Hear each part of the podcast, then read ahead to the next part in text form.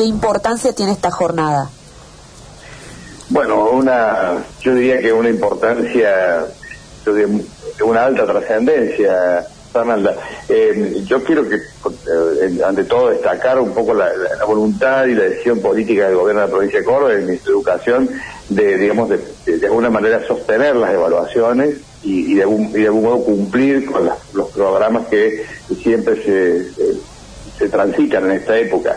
Nosotros creemos que las evaluaciones son unos insumos eh, no el único, pero un insumo importante a la hora de, como bien decían ustedes, ¿no es conocer la, la evolución de los aprendizajes alcanzados por nuestros estudiantes y también, obviamente, a partir de ahí, analizar, digamos, distintos aspectos que hacen eh, a los resultados generales, pero también hacia el interior, ver aquel, me refiero hacia el interior de las pruebas, ver aquellos ejes contenidos o aprendizajes que han tenido mayor dificultad, dificultad intermedia, aquellos que han sido resueltos con mayor eh, solvencia, digamos, aquellos que, por ejemplo, a veces suele suceder que tenemos algunos que tienen alguna dificultad, diríamos, muy particular. Entonces, todo todos esos insumos para nosotros, más allá de los resultados agregados, que obviamente son importantes, lo más importante son, en, algún modo, los resultados desagregados, porque nos permite analizar exactamente dónde hay que trabajar y dónde hay que fortalecer.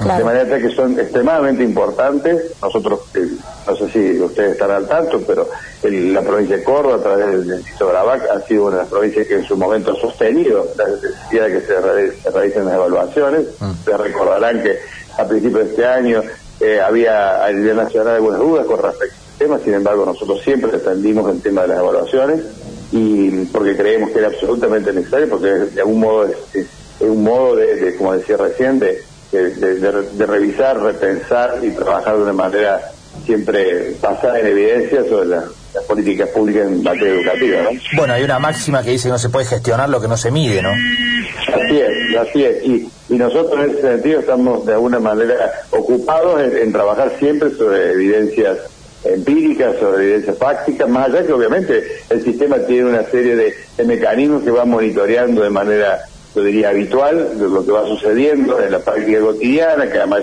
va impactando el sistema de educación de estudiantes. Eh, a partir de lo que ha sido la educación remota, ha tomado un peso relativo muy alto lo que se llama la, evaluación formativa, que es ir analizando los procesos, digamos, y los, y los distintos eh, alcances que se van logrando justamente en esta perspectiva de procesos. Sin embargo, esta evaluación que de alguna manera eh, agrega, como decía recién, una serie de, información, ah. eh, de datos e información, es absolutamente relevante. Eh, recién nos preguntábamos qué habrá pasado y qué van a encontrar después de la pandemia. Naturalmente uno supone este, que no fue gratis la pandemia. ¿Ustedes creen que van a encontrar secuelas del proceso que vivimos en este último año y medio, casi dos años? Lo primero que quisiera aclarar que nosotros la evaluación, la, eh, evaluación, la, evaluación, perdón, provincial Prisma y la evaluación Aprender eh, se basa sobre los diseños curriculares eh, y los núcleos de aprendizaje prioritario, es decir, nosotros no estamos, para decirlo en términos cotidianos, estamos planteando como digamos el objetivo alcanzar lo que estaba previsto en los diseños curriculares. En el sentido que nosotros estamos comparando lo que de alguna manera alcanzaron los estudiantes con lo que deberían haber alcanzado, digamos, eh, independientemente si estábamos en pandemia o no. Eh, no sé si soy claro, digamos, esto no, se ha tomado de alguna manera lo que tendría que haber alcanzado en, cuanto a lo que está definido como diseño curricular. Y digo, esto es una eh, una, una aclaración importante porque no es que nosotros decimos, bueno, como tuvimos pandemia, eh, modificamos de alguna manera las metas de aprendizaje. No, de ninguna manera. Siempre las metas siguen siendo las mismas. ¿Se entiende lo que digo? Sigue siendo el diseño curricular que está establecido. Con respecto a lo que esperamos, bueno, nosotros pensamos que seguramente algún impacto vamos a encontrar, digamos, evidentemente la educación remota eh, de algún modo agregó alguna, alguna variable diferencial importante, tuvimos que multiplicar los esfuerzos para por eso nosotros no hablamos de educación virtual, sino de educación remota, porque tuvimos que multiplicar los esfuerzos para llegar a los distintos hogares de nuestros y nuestros estudiantes, por lo tanto, seguramente algún impacto vamos a encontrar. Y, no hay mejor manera de gestionar, como bien decíamos recién, que a, partir de saber exactamente qué es lo que ha sucedido y cuál ha sido el alcance de, de alguna manera de ese impacto. De manera tal que eh, no quisiéramos de ninguna manera anticipar resultados, simplemente esperar y saber que seguramente algún tipo de, digamos de impacto de repetir ha generado esta situación tan atípica de casi un año y medio con escuela remota. Eh, ¿Por qué se toma en tercer grado y tercer año? ¿Por qué puntualmente en esos cursos? Bueno, en el caso de, bueno, en la prueba Prisma se toma en tercer grado y tercer año básicamente porque tiene la gran virtud de estar ubicada al fin del primer ciclo de la primaria. La primaria sigue en dos ciclos, se llama primer ciclo que es primero, segundo y tercer grado y el segundo ciclo que es cuarto, quinto y sexto. En el secundario tenemos el ciclo básico, que es primero, segundo y tercero, y luego el ciclo orientado o el ciclo específico en el caso de las, escuelas técnicas, que es de cuarto a sexto en las escuelas orientadas normales y de cuarto a séptimo en las escuelas técnicas.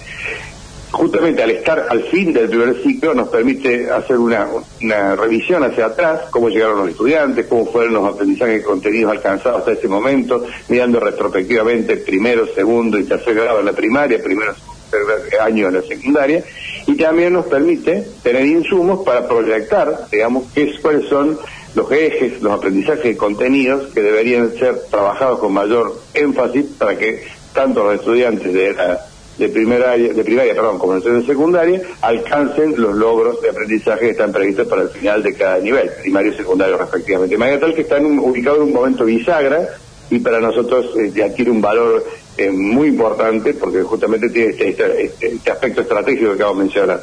En el caso de aprender se toma el sexto grado, eh, por lo que estamos tomando en este año, que es sexto grado, que es el carácter censal, y ahí tiene ya más un carácter de evaluación del fin de la primaria, ¿no es cierto? Es otra, ya, de, alguna manera nos permite hacer una evaluación de cómo llegaron los estudiantes hasta ahí, digamos, ¿no? Eh, y obviamente nos da insumos para, para, trabajar, pero digamos, el otro tiene esta virtud esta ventaja de poder trabajar, digamos, justo en, en un momento bisagra como es el cambio de ciclo. Está bien. Jorge, ¿y en qué consiste concretamente la prueba? ¿Qué hacen los chicos hoy?